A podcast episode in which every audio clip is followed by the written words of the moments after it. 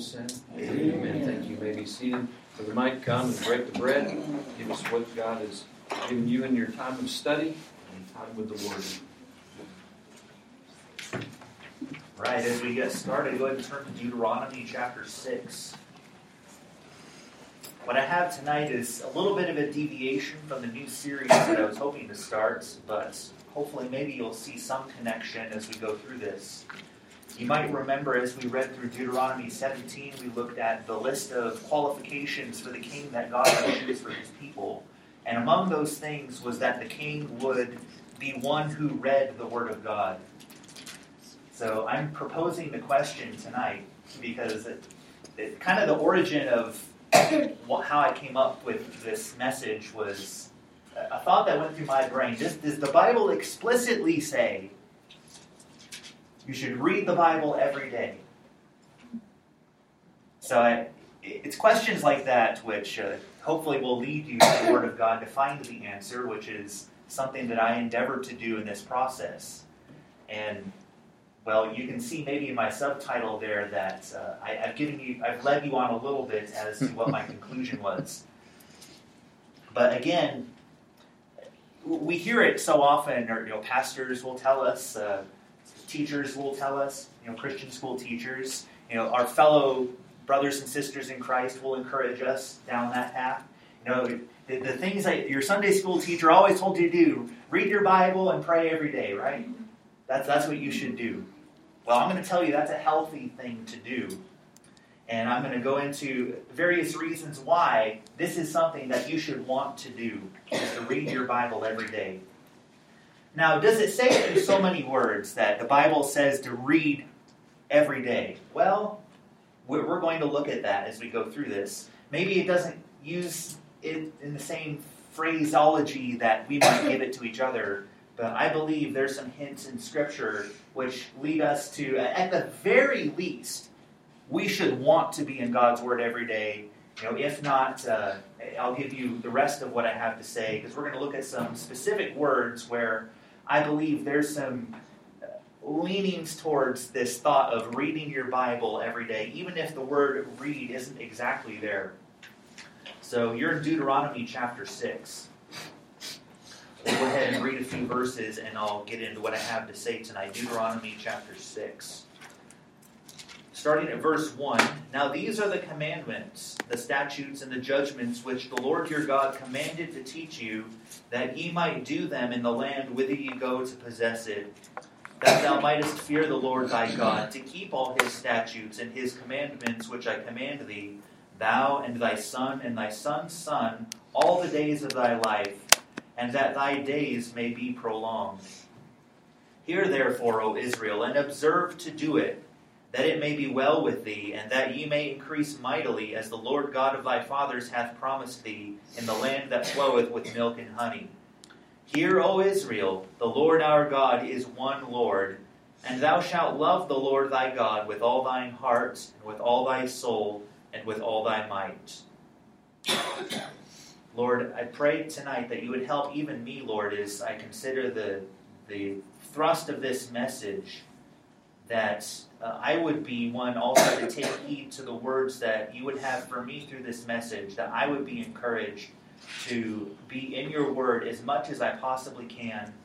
And for your people here tonight, that they would have that desire, uh, not, not even so much for just for word, for your word, Lord, but for you yourself, Lord, to have more of you in their lives.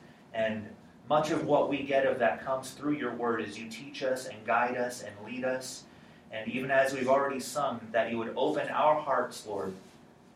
It's something that we would pray for a message, and something that even as we leave this place tonight, as we go to our individual places, Lord, of, uh, of devotion and of, of living, Lord, that we would be ones whose hearts seek to be open to what your word has to say. And I pray that for this message tonight, in Jesus' name. Amen. All right, so we're also coming up on New Year's.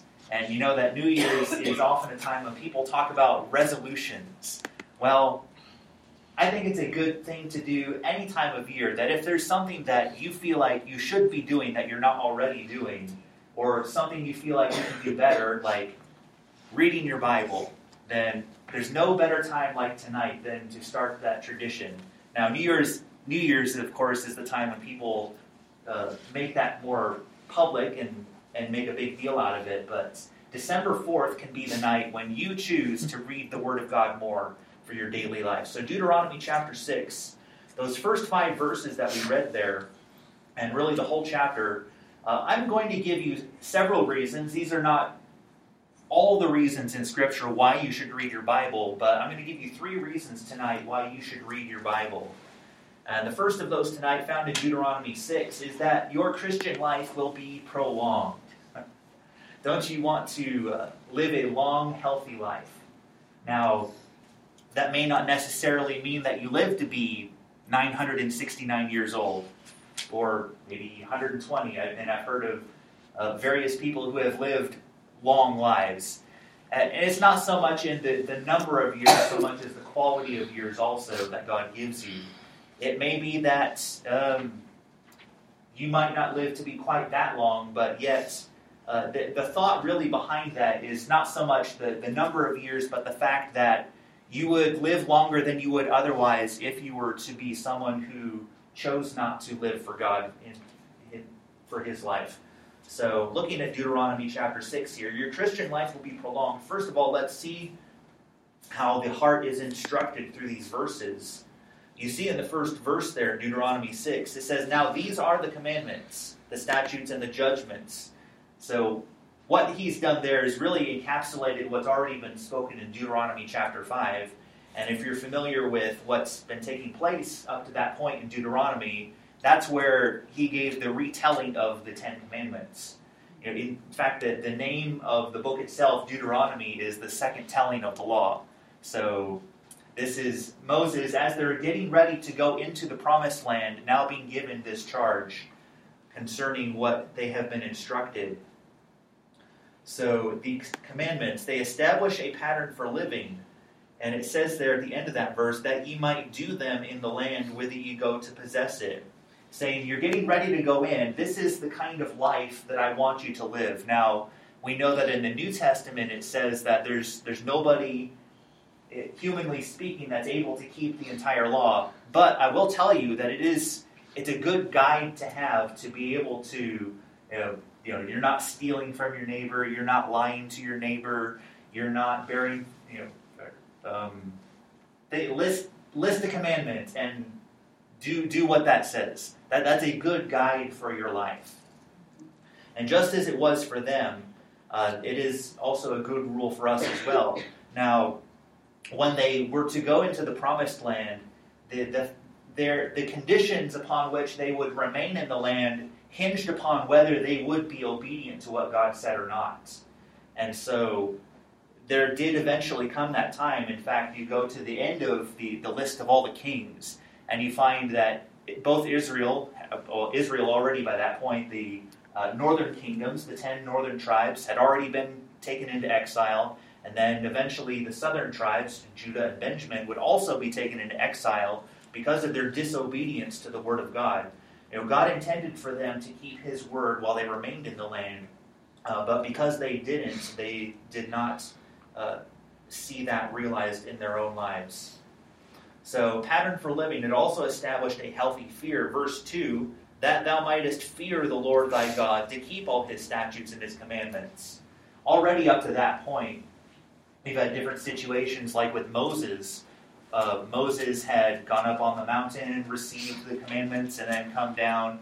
And uh, so there were different uh, situations where God revealed himself to Moses in a very special way. And so when Moses came down from some of the, there's one particular, I think it was Exodus 34, I might be wrong, where when Moses came down, his face was shining, and they were, the people were afraid when they saw that, and so they, he had to put a veil over his face. So that, that was just kind of the, the aftershock, so to speak, of the glory that he had uh, had been shined upon him by the Lord. But anyhow, that to fear the Lord your God so the word fear can mean various things. In fact, it could, in this context, even mean from the, the word from which it's derived, mean to be afraid. You know, just as the people were afraid when they looked at the face of Moses, you know, just as you would think of someone uh, high and mighty who had all the power of the universe at their disposal and had done various things in the life of the children of Israel up to that point, which would have struck fear into them, performing various miracles and uh, causing various catastrophes. He was one to be of whom you might be afraid. Now, whether that is being afraid in the sense of like like shaking in your boots, fear would depend upon whether you which side you are on in terms of obedience. Were you obeying God or were you disobeying God? If you're disobeying God, then you better be shaking in your boots because guess what? God is going to hold you accountable. On the other hand, you can be proactive in the sense of uh, respecting God. You respect what He says in His Word and choose to do what He says. And we're going to get into some of the heart behind that later on. But He's giving some instruction here regarding uh, a matter of the heart, which we'll get to and describe in more detail later. So, of course, the whole thrust of what we're talking about in this promise here that your Christian life will be prolonged is mentioned at the end of that verse there. So the first parts of that were kind of more instructive in the sense of do this. This is more the result of what is going to happen if you do this. He said, that thy days may be prolonged. So if you are to continue obeying God and doing what He says and respecting what His Word says, your days are going to be prolonged. Your days are going to be extended. And rather than uh, think of various examples, like uh, maybe the uh, the rebellion of Korah, which you can go back to, uh, golly, I think it was in Numbers, uh, where Korah decided he was going to, uh, he, you know, he was criticizing Moses for being in the, the family of Moses for their place in the priesthood. And then, because he rose up in rebellion against God at that point, God, uh, to to bring the story short, he cut his life short through that circumstance. So his life was not prolonged because he chose to disobey and go against what God had commanded. So that thy days may be prolonged. Is there New Testament precedent for that? Well, John says there's a sin unto death and we pray not for it. You know, it may be that God, in his wisdom, chooses to take one of us out of the way because he feels like he has no more purpose for us because we've chosen to uh, tarnish his name in such a way that he will cut our lives short. But there was the promise here to the children of Israel that if you are to observe and fear and respect God, then your days would be prolonged. In fact, you go back to chapter 5 there, verse 16. What does it say about honoring your father and your mother? It says that your days may be prolonged. Hey, a, good a word to the wise there. so, anyhow, that your days may be prolonged. And again, it's not only length of life, but quality of life. Verse number three. Hear therefore, O Israel, and observe to do it. But uh, before I go on, take note of that phrase observe to do. Observe to do. It's not just to do, but it's observe to do. And I'll explain that a little bit later. That it may be well with thee. You, you don't want just many days, you want many good days. These are quality days that you would have, and then that you may increase mightily.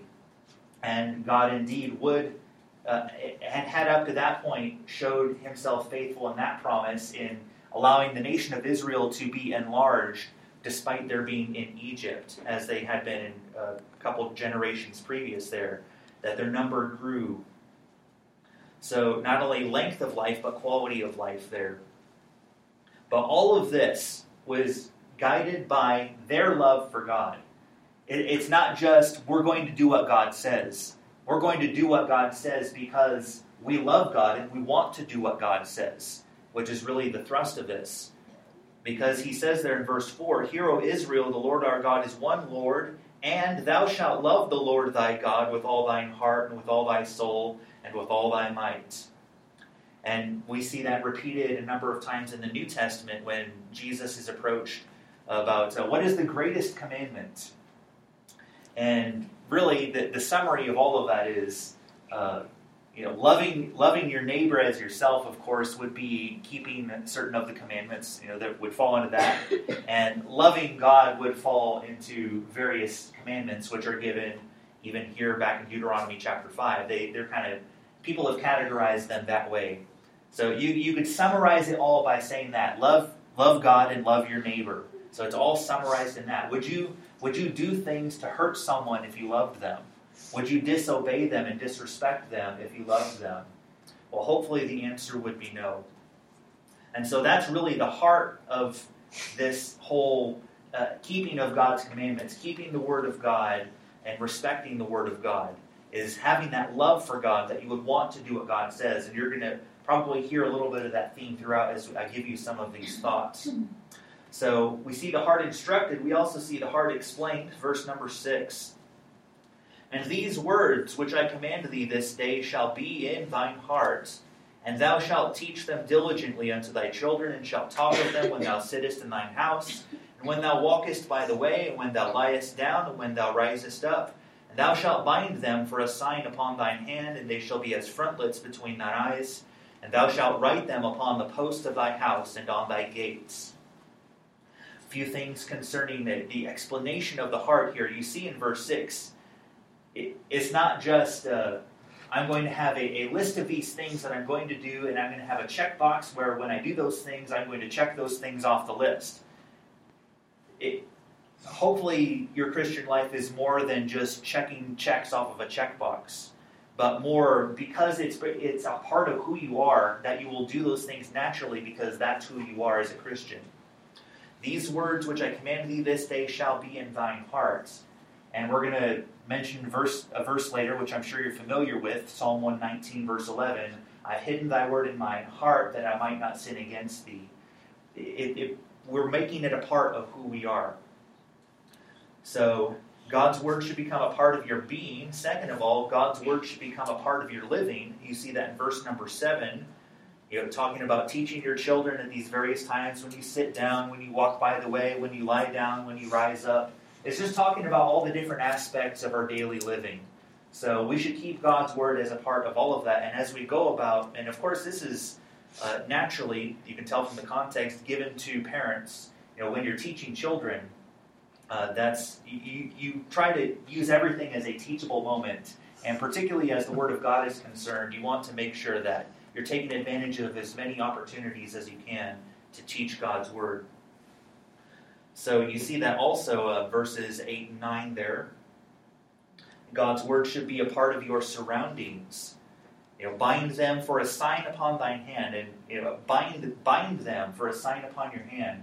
Uh, it, it's almost as if you now it might be a bad example here, but you know sometimes when students would uh, cheat on their tests, they would you know they would write things on their wrists or their palms or uh, in different places or uh, uh, watching Little House on the Prairie recently, watching um, um, uh, what's her name? Oh, Nellie. Nellie, yeah, Nellie.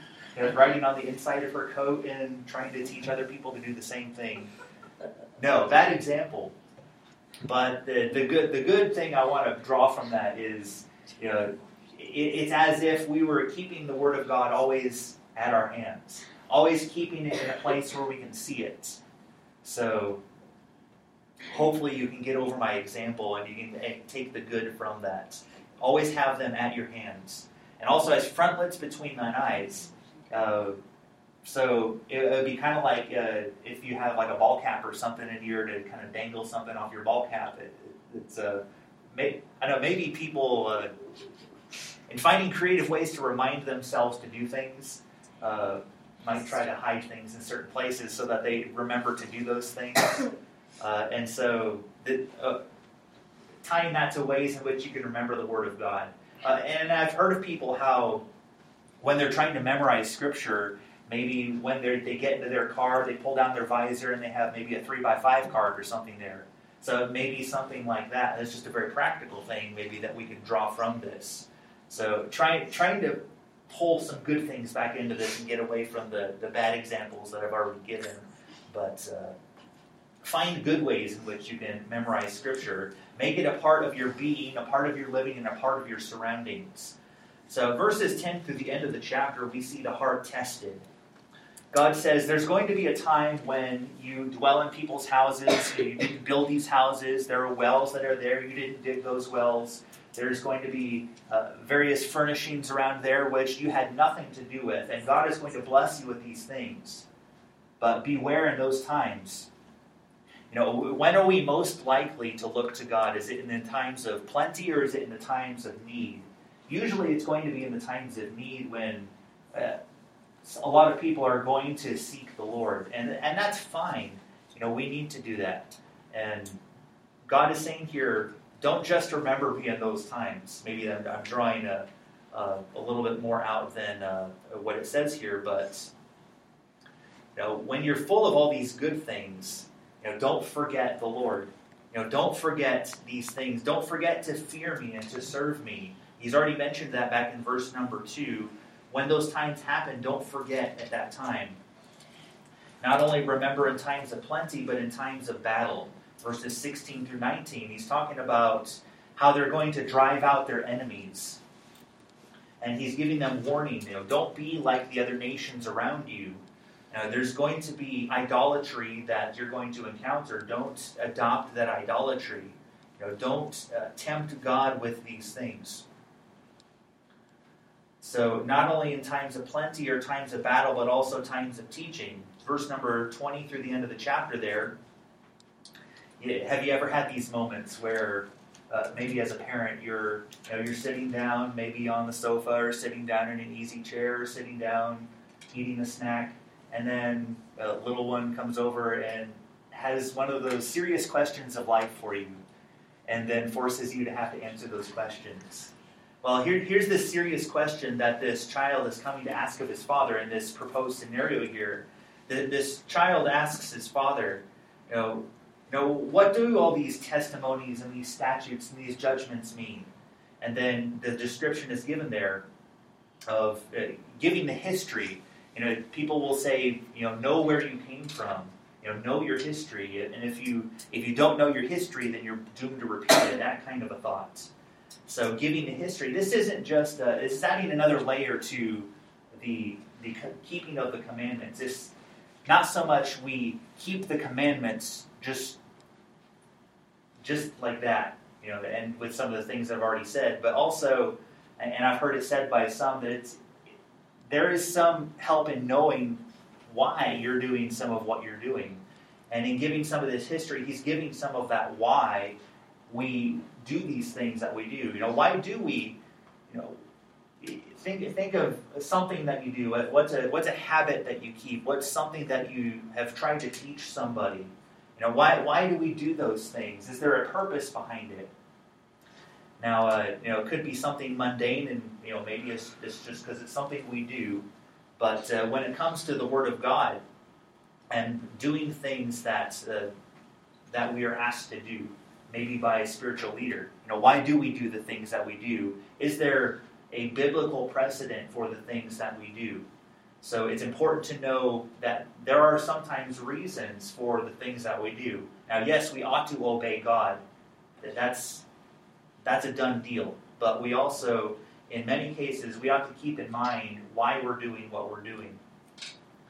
Uh, I want to point out verse number 24 here the Lord commanded us to do all these statutes. This is again part of the explanation here. To fear the Lord our God for our good always, that he might preserve us alive as it is this day. You see that phrase in there, for our good always. You know, sometimes we think that uh, the things that God, especially the things that God asks us not to do, is just a, a big killjoy for us. It's, it's just supposed to be a big downer. It's just just supposed to ruin our fun. Well, God says these things are for, He said for them, this is for their good. And, you know, the New Testament says that too. 1 John chapter 5, verse 3. You know, these commandments were written and they're not grievous. 1 John 5, 3. So they're our good too, whatever God has said. So we see that uh, they have been instructed, it's been explained, and they're showing the different tests that might come along in their obedience to God. So this comes along with the promise in that chapter that your Christian life will be prolonged if you are one who uh, chooses to read the Bible and read and know God's Word. So, secondly, tonight, your Christian life will be prosperous. And for that, I'll have you go to Joshua chapter 1. Again, these are very familiar verses, and hopefully, yeah, I'm just putting you in remembrance, as Peter might say, of these things. Um, or uh, another said that you know, I'm not telling you these things because you don't know them, but because you do know them. I believe it's in 1 John chapter 2. So again, just reminding you of things that perhaps you've already heard many times before. Uh, Joshua chapter 1, and also keep a finger in Psalm chapter 1. We'll uh, look briefly at that, but mostly we'll be looking at this part, Joshua chapter 1, verse 8. Your Christian life will be prosperous. Get the word out.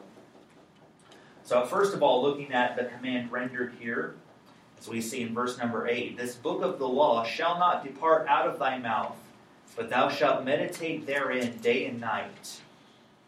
So, that's the command that's given there. And this is now after Moses has passed off the scene. This isn't a whole lot of time later after Moses has already given the instruction in Deuteronomy 6. But now Joshua has taken the reins. He's getting ready to lead the children of Israel into the promised land to take advantage of all the promises that God has given them, but with this same reminder to them. He says, This book of the law shall not depart out of thy mouth. So, my encouragement from this is to say, don't let God's word cease from being a part of your speaking. This book of the law shall not depart out of your mouth. So, first of all, let's talk about your mouth. Now, when you think about your mouth, you're probably, if I just were to mention that phrase, your mouth, you're probably thinking about this part of your face, right? Your mouth. The place, or maybe you've already eaten dinner. You, it, you put it in your mouth, right? And you use your mouth for speaking also. So, and that's the, the, the figurative sense of this. There's the literal sense where you're talking about the physical mouth, but then there's also the, the metaphorical sense in which you're talking about uh, that which the mouth is used for in terms of uh, speech that comes out of it. So he says, This book of the law shall not depart out of thy mouth. So I had that phrase there in my encouragement there that not, you shouldn't let God's word cease from being a part of your speaking. So when you're thinking about your mouth in terms of speaking, you know, what are the different ways to understand this? If you were to take the literal sense of, you know, don't let uh, this book of the law depart out of your mouth, then you would never open your mouth to share the word of God. Now, that's kind of the opposite of what we're looking at here. Don't let it depart out of your mouth.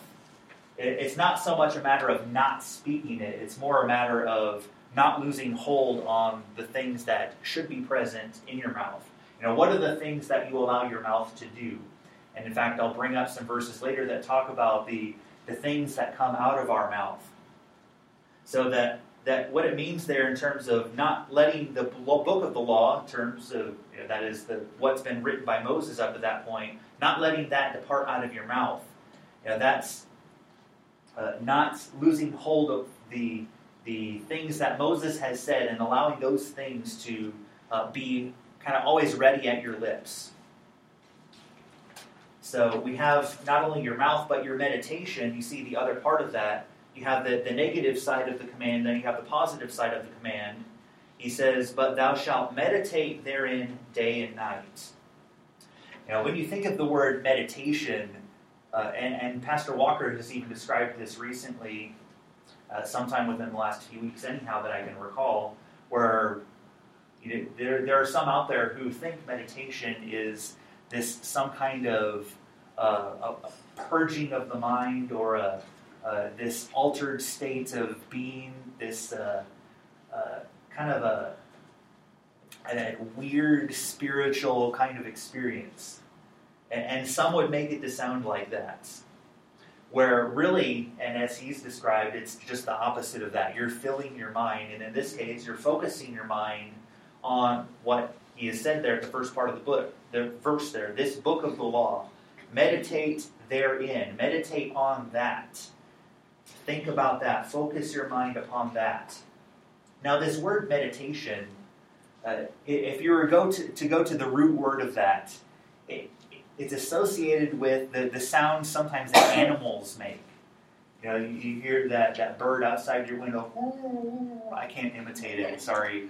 But uh, you know, you have those birds that make those pretty sounds outside your window, or the like a like a dove, you know, cooing, or a, um, or maybe like a, a lion, uh, kind of kind of softly growling. yeah, don't get in his way. He's probably getting ready for lunch. Uh, or it could even be associated with uh, humans in the sense of uh, maybe some of the nonverbal communication sometimes that happens out of our mouth, like a like a groaning or a, a moaning of some kind. And, and, that's kind of where the, the origin of this word is in terms of meditation. Uh, but as part of that definition of that word, there's another part of it that I found very fascinating. Uh, I proposed the question earlier Does the Bible specifically say that you should read your Bible every day? Well, let me throw this thought out to you when it comes to the definition of this word meditation here. Uh, one of the other definitions that was given for that word was a, uh, uh, reading in undertones. So let, let me give you an example of what this might entail. So I was studying last night, and I was kind of reading through various passages. In fact, I was looking at this one at the time, and this is when it occurred to me. And I was just kind of as I was trying to think about what does this verse mean, and I just kept repeating this. I did meditate and observe to do it. And I, am kind of rehearsing the words, and, and as I'm rehearsing the words, it's uh, I, am trying to think about what I'm trying to say. It, it would almost be that kind of, of a sense behind that. You know, as I'm sitting there looking at my Bibles, like, what is that? I can't, what is, Lord? You know, so uh, thinking maybe more in those terms of, of meditating. So, does the Bible say specifically to read every day? Well, what does it say in the verse here when it says meditate? Thou shalt meditate therein at what times? Day and night. So, right now it's night, and 12 hours from now, hopefully, the sun will. Okay, actually, no, the weather is not going to be so great. Maybe think 12 hours ago you know, what, what was it like 12 hours ago and the sun was out shining? You know, that would be day. the day. So that's the opposite. So you have the day and the night. So the sun is up, the sun is down, which pretty much encompasses any time of the day that you can imagine. So it says you should meditate therein at those times. So that would be just about all the time, right? That, that would cover just about every hour of your 24 hour day. Uh, when Now, when you're sleeping, you know, I, I, I, don't know what to say about when you're sleeping, but uh, you know, when, whenever you're awake, uh, you have uh, more control over what is going through your mind. Just subconsciously, sometimes when you're dreaming, there you run into some weird things. But uh, meditate therein day and night. So the, the Word of God should always be something that is a part of our thinking. Whenever, whenever we're consciously uh, going about our business, you know, that's something that should, even as I kind of touched on it earlier, just always ready at our lips. You know, that sh- it should not depart from our mouth. We, we should be, you know, there's a verse that says we should be prepared to give an answer for the, for the hope that lieth in us, uh, 1 Peter 3. So always being ready and having that thought in our mind of uh, something surrounding the Word of God. Maybe it's something that's uh, that we've read earlier in the day that's coming to our mind. Maybe a circumstance we are in reminds us of a verse of Scripture. You know, maybe uh, you know, as sometimes happens at work, and I hear a song on the radio, and then it reminds me of, of a verse of Scripture for some reason because uh, you know maybe what I'm hearing isn't always the most pleasant thing. Uh, but uh, different circumstances might drive us to, to, hopefully have different things go through our mind that pertain to Scripture.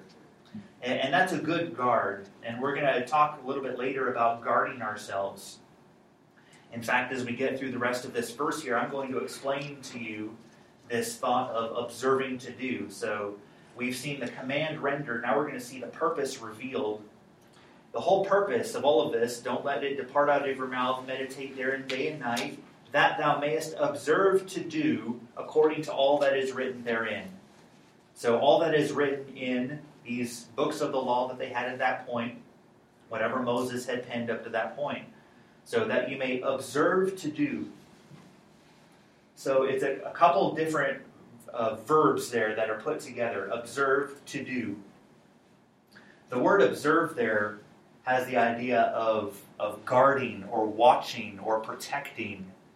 So, that, the thought that I had that goes along with this is uh, what I'm about to say here. My encouragement for this is to proactively protect your ability to obey God's word. You know, is it true that sometimes we put ourselves in bad situations where we make it difficult to do the right thing? We want to make it easy for ourselves to do the right thing. Guess what? Uh, we're going to come to a verse later, which I've already mentioned, which talks about hiding the word in our heart that we might not sin against God. That's that's a proactive measure to make sure that we're not sinning. And there's a similar kind of thought here. By not letting it, the book of the law depart out of our mouth, by meditating on those things that we are observing to do according to all that is written. We are protecting our ability to be able to obey those things because we constantly have those things on our mind. So observing to do, kind of like the uh, the watchman in the watchtower. You know, if an army were coming and the watchman were to fall asleep, in fact, uh, even in the Bible, there are situations explained. I think it's in Ezekiel. You know that the blood of the, those people's hands is, is on him because if he doesn't do his job, you know, guess what? He's going to be guilty. You know, may we not be guilty of allowing something through the doors, the gates of our uh, being here that is going to uh, lead us into some form of uh, destruction, which comes from disobeying God and uh, falling into sin. And sin does bring us into destruction. So the thought of observing to do there. So the purpose revealed, now the result realized, the end of the verse there. For then thou shalt make thy way prosperous, and then thou shalt have good success. This is what's going to happen if you do these things. That's kind of a simple summary of that. My phrase to go along with that is this expect effectiveness when you've obeyed God's word. You know, expect that you're going to live a, a you know, kind of like when the Bible talks about the effectual, fervent prayer of a righteous man, it, it accomplishes something. Uh, we prayed tonight for some who are sick, and uh, sometimes we'll go to the doctor and we'll look for a prescription, but we want something that's effective to be able to treat that. Uh, the people of this world have a sin sick condition, and they're coming to us and looking to us for a prescription which is going to help them. You know, are we going to be able to give them something that is effective in being able to treat their sin sick condition? Well, let me explain from this verse how I've come to, to this phrase here. Expect effectiveness when you've obeyed God's word. So, a couple of key words here, and again, going along with the main point here that your Christian life will be prosperous. Then thou shalt make thy way prosperous. And the word has the idea of, of cutting through or crossing or being strong or to be effective, would be another way to phrase that. If, a, if an army is going to be prosperous, uh, maybe they have an objective that they're trying to meet. They're trying to maybe break through some kind of a fortification or an enemy line. If they're going to prosper in that, then that means they're going to be successful in being able to uh, break the enemy lines or achieve achieve whatever that objective is. That is the idea of being prosperous here. Again, part of that definition was being strong. And if you look through Joshua chapter 1 there, you know, how many times is the Lord trying to encourage Joshua, be strong and of good courage? And so then he's giving him the secret here to finding that strength in this verse. so then the other word, success, which is related to it, uh, is, is a word that kind of surprised me when I looked it up a little bit. When you look at the word success, and the, the Hebrew word that's used for this has the idea of understanding or comprehension, or, or causing someone to consider something or to be taught. So this, this is kind of the idea behind success. I forgot who it was that said this recently. Maybe I, I forgot if it was here or, or, somewhere else where I heard a message recently. But uh, talking about uh, doing the right thing, and then later you'll be glad that you did the right thing, even if you don't know right now that doing the right thing is what you should do. So, kind of related to that thought, uh, you know you should do the right thing. Maybe right away you don't feel like doing the right thing, but you know that by doing the right thing, by the time you've done the right thing, you'll you'll feel good about the fact that you've done the right thing. Was that Pastor Walker? Yeah, you no. Oh, oh, oh yeah, do the right thing. Yeah, he's denying yeah, do the right thing. Matthew six, okay, Matthew five. There you go. So he said it. Do the right thing the right way. All right, so he's going to preach my message now. so this thought of doing the right thing and being glad that you've done it. Now, when you've done the right thing, do you sometimes think to yourself, you know, now, now I know why I should have done that. And now I know why it was good for me to have done that. And and th- th- these are thoughts that go through my mind. It's like, well, I don't, I don't know if, if I should be doing this. And then when I've done that thing, it's like, man, am I glad that I did that? Because you know, I think about what the consequences would have been otherwise.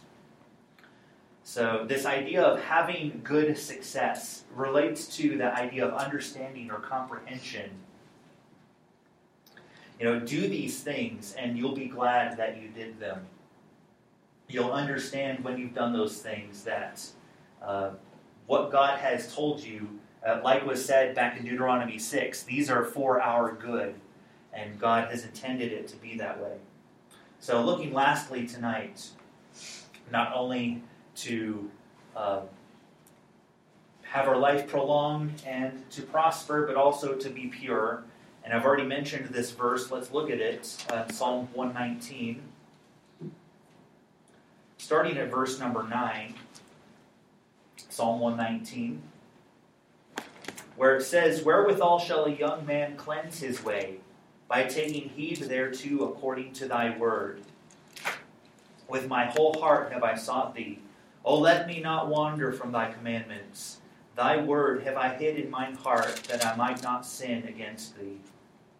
So, lastly, tonight, your Christian life will be pure when you read the Bible.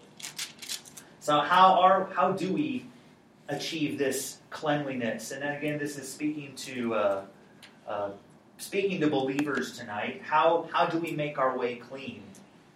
You know, we we uh, keep the way clean. Uh, maybe I could put it that way. We keep the way clean by taking heed according to Thy word, which is the command given there. You know, brother, be careful. You know, that's kind of a thought here as well. Taking heed. You know, maybe we don't use that specific phrase, but uh, has uh, the idea of being aware, being conscious.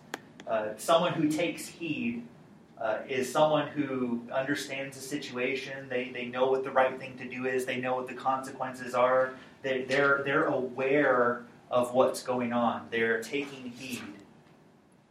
According to thy word. So they're going to do it in such a way that it is according to what God has said. Know, if you want to keep your way clean, then make sure you're living according to what God's word says. Probably a simple truth that has been said a lot but can't be said enough.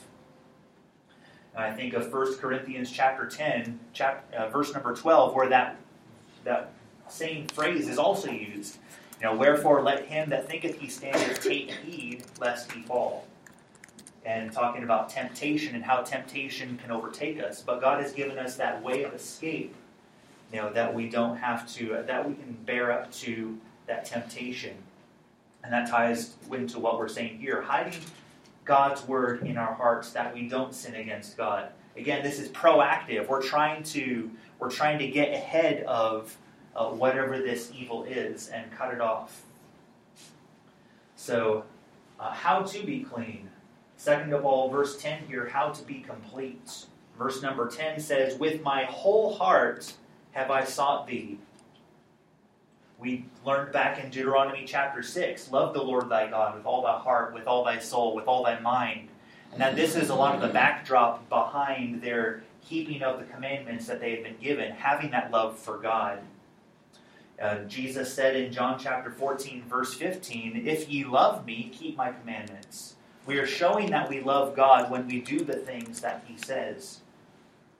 And you see in verse number 10 the desire to do the right thing. You know, do we have that desire to do the right thing? Verse number 10, you see it there. He says, Oh, let me not wander from thy commandments. You know, don't, you know, don't let me get away from this. You know, that's why we're keeping them as, you know, binding them upon our hands and as frontlets between our eyes. You know, we want that always to be there. Because when that time of temptation comes, we'll be able to draw from that well of knowledge to be able to fight that temptation. We don't want to fall into uh, the trap that the enemy or our flesh might have for us. So there's the desire not to disobey God. Thirdly, how to be careful. So I've already talked about taking heed. Uh, we're going to talk more specifically about how do we take heed. And it's by this action here, verse 11 Thy word have I hid in mine heart, that I might not sin against thee. And we see the object of protection there, which is the Word of God. Thy Word. And the, the word word here, if I could say it that way, uh, there, there's a number of different Hebrew words used to translate the word word, but this is maybe uh, the, the, the less common one, and a word that is often used when referring specifically to the Torah or to what God has said. So, uh, thy word so that would tie back to Joshua 1 8. It would tie back to Deuteronomy 6 when it's talking about the specific commandments that they had been given by God. Thy word have I hid in mine heart. So that you see the object of protection, we see the method of preparation, which is that hiding. Uh, this is uh, being around Christmas. Maybe there are things that we've already purchased for certain people, or uh, or maybe the time will come on Christmas Eve and mom and dad say, "Don't come into mom and dad's room. You know, don't you know, don't be snooping around in different places because maybe somewhere they've hidden presents around the house or in their bedroom. Usually, that's where my parents kept them was in their closet. So if you ventured into mom and dad's closet, you better beware because maybe you weren't going to get what you thought you were going to get. So talking about hiding things, we hide things that are important to us. We hide things that are valuable. Uh, you know, just like you might uh, hide uh, money in a safe or jewelry in a safe. You, you keep those things protected. You put high value on those things, and so you put them in a place where uh, someone can't just casually come in and take that away from you. So that's kind of the idea of this hiding here. We value God's word so much that we're we're we're putting it in a place where nobody can take it away. So the Word of God should be so much a part of us that if for any reason anything ever happened in our country to where uh, maybe we're in a situation like we hear of some missionaries that uh, have to uh, go through serious uh, situations sometimes. Uh, I'm thinking of Richard Wurmbrand, if you're familiar with him, and some of the torture that he had to endure. Uh, but there were times where they, he they would try to get him to, to say various things uh, in favor of uh, the country, their you know, their leadership and their you know, their their regime and whatever. But he, he would come back to trying to think, trying maybe quoting verses of a, of a, of a hymn or quoting scripture. And he would always try to keep coming to, back to that so that he couldn't be brainwashed by the things that they were trying to implant into him. Situations like that. I mean, God forbid that we would ever have to endure that. Uh, but in those situations, how, how much are you going to be able to remember? You know, how much of God's word have you hidden in your heart to where you're going to be able to stand strong in those times? Now, it's very unlikely, I would say, you know, and maybe I'll hope, hopefully won't be proven wrong on this, but that none of us will ever have to endure something like that. Know, just think about your, your average ordinary situations. You know, talking about temptations that we have to fight, talking about people coming to us for answers. How prepared are we going to be in those times? Maybe maybe it'd be like a, a week ago when I was standing on someone's doorstep trying to talk to a Catholic lady, uh, and I'm standing there trying to think of a verse that, that I wanted to tell her, and I, I just couldn't quite get it out.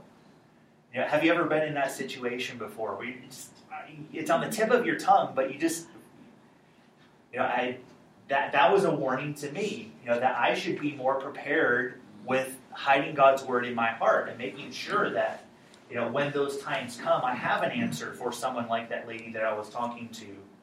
So always be prepared in those situations, the best that you can, and the best way to do that is just always to be immersing ourselves in this book. You know, Psalm 1, I had you keep your thumb there and I never went back to it, but uh, again, it has similar thoughts related to things that we've already talked about.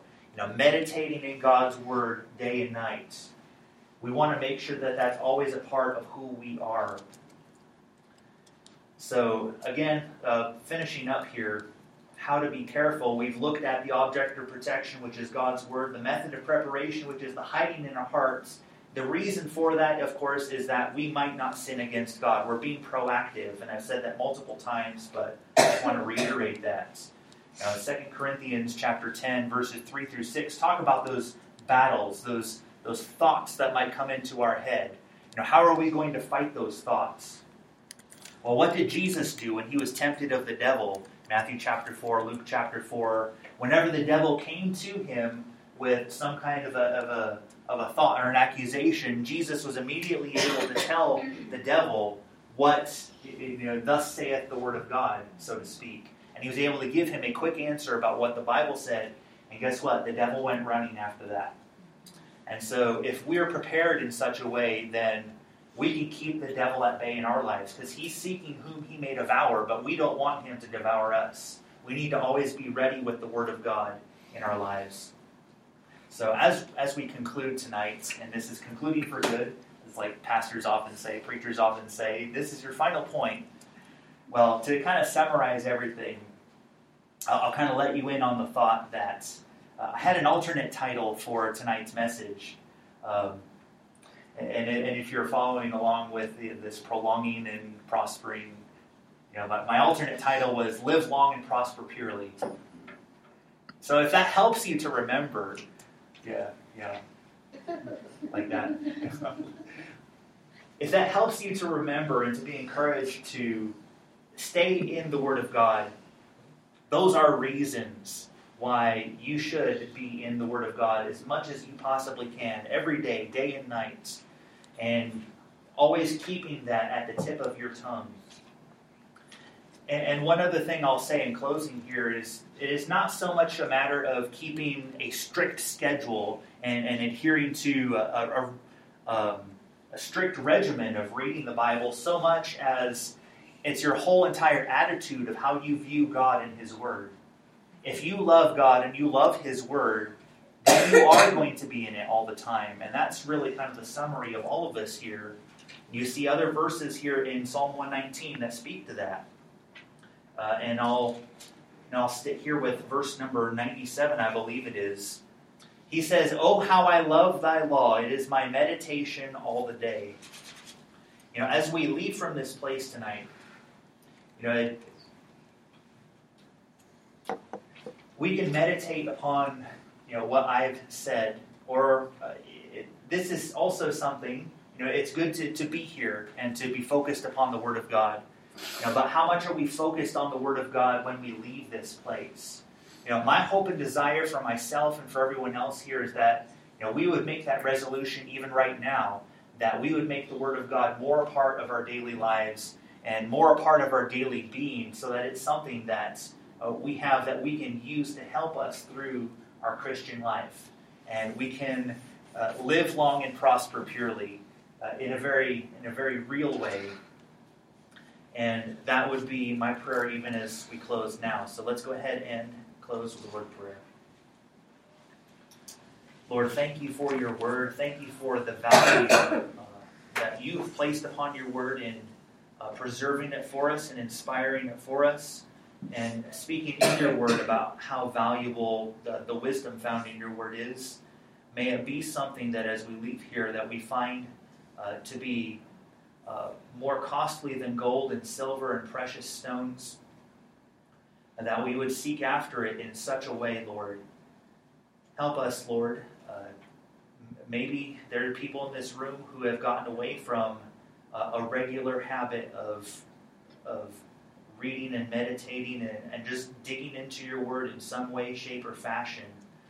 Lord, I pray that this would be the time that before you tonight here, we can make that decision to uh, to start down that path again of not letting the words of your mouth depart from ours, Lord, and being people who always have the word of God on our lips and in our minds. And Lord, for for others here tonight, I pray that you would continue to help and equip us, Lord, to be able to face the trials that we face, to face the temptations that come upon us, to face the people, Lord, who uh, we often see as we go about our daily lives. Uh, that we would always be ready, Lord, to be able to share something from your word that might help them and that might honor and glorify you uh, because, Lord, we've, we've done our homework. We've done the work of hiding your word in our hearts, Lord, and uh, being ready for those times, Lord, that it, it might help someone, uh, as we sang earlier tonight, about uh, finding the Savior. Hallelujah. Uh, that, uh, you know, it's recorded in your word, Lord, that we can find the way of salvation. Lord, there's a lot of things, uh, a lot of things that we can explore through your word, and that there's so much, Lord, that we can take that we can take in, and it can seem overwhelming sometimes, Lord. There's just so much here. Help us, Lord. Give us your grace uh, to be able to put as much of your word into our minds and into our hearts as we possibly can. And Lord, help us to express our love for you by uh, making your word a high priority in our lives and obeying it, Lord, as we understand it. And Lord, just continue to give us your strength and your help as we endeavor to do this in Jesus' name. Amen.